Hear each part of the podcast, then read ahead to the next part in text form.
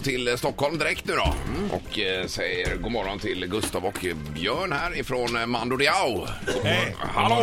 Hello! Hur är det med er? Ja, det är bra. Ja, det är bra ja. Härligt. Just det. Var det, lite, är det tidigt tycker ni?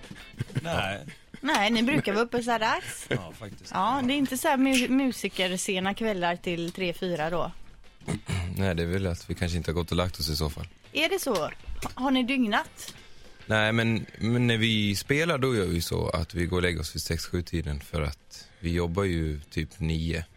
Och då måste man ju vara i bra form. Ja, Ja, precis. eh, Så det är ju det är inte konstigt att ni går och lägger er tidigt. eh, nej just det. Nej, vi precis. lägger oss nämligen svintidigt. Ja, det är klart. Ja. Eh, kan, kan ni eh, bara kort summera lite grann eh, eh, det här albumet som eh, är på allas läppar här nu infruset med eh, som, ja, det har ju slått något otroligt i alla åldrar. Ja. Vad säger ni om det själva?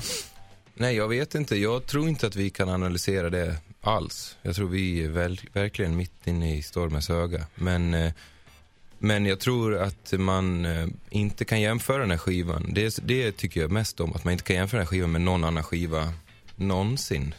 Och det, det ger mig lite så storhetsvansinne på ett sätt. För att, men, men å andra sidan så är det inte, inte riktigt vår skiva heller. Det är ju också, måste ju tänka på att det är vet jag, Gustaf Frödings skiva också. Så vi behöver inte ta all ära heller. Det är jävligt bra Jante-skiva, förstår du? Jo, men alltså är, ni, är det nästan så att ni, ni har förvånat er själva?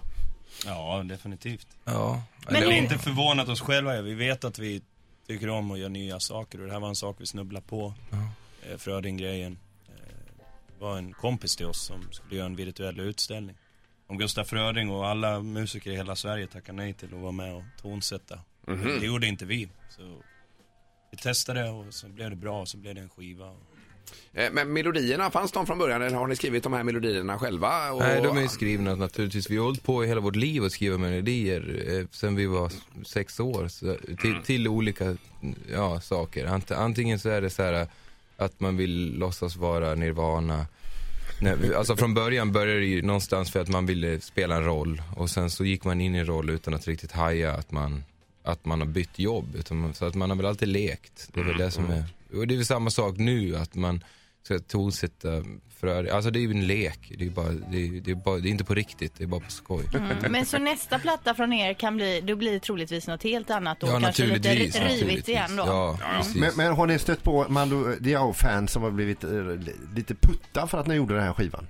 Jag vet inte, vi har stött på Puttaman och jag fans i tror jag fem, sex år nu sen vi började göra vad fan vi ville. Så att, att folk säger alltid när kommer en vanlig man och det är skiva, det kommer ju aldrig att komma Nej. naturligtvis. För det, det är liksom, det, det är för roligt det här. Ett poddtips från Podplay. I podden Något Kaiko garanterar östgötarna Brutti och jag, Davva, dig en stor dos skratt. Där följer jag pladask för köttätandet igen. Man är lite som en jävla vampyr. Man har fått lite blodsmak och då måste man ha mer. Udda spaningar, fängslande anekdoter och en och annan arg rant. Jag måste ha mitt kaffe på morgonen för annars är jag ingen trevlig människa. Då är du ingen trevlig människa, punkt. Något Kaiko, hör du på Podplay. Därför arkadeinerna.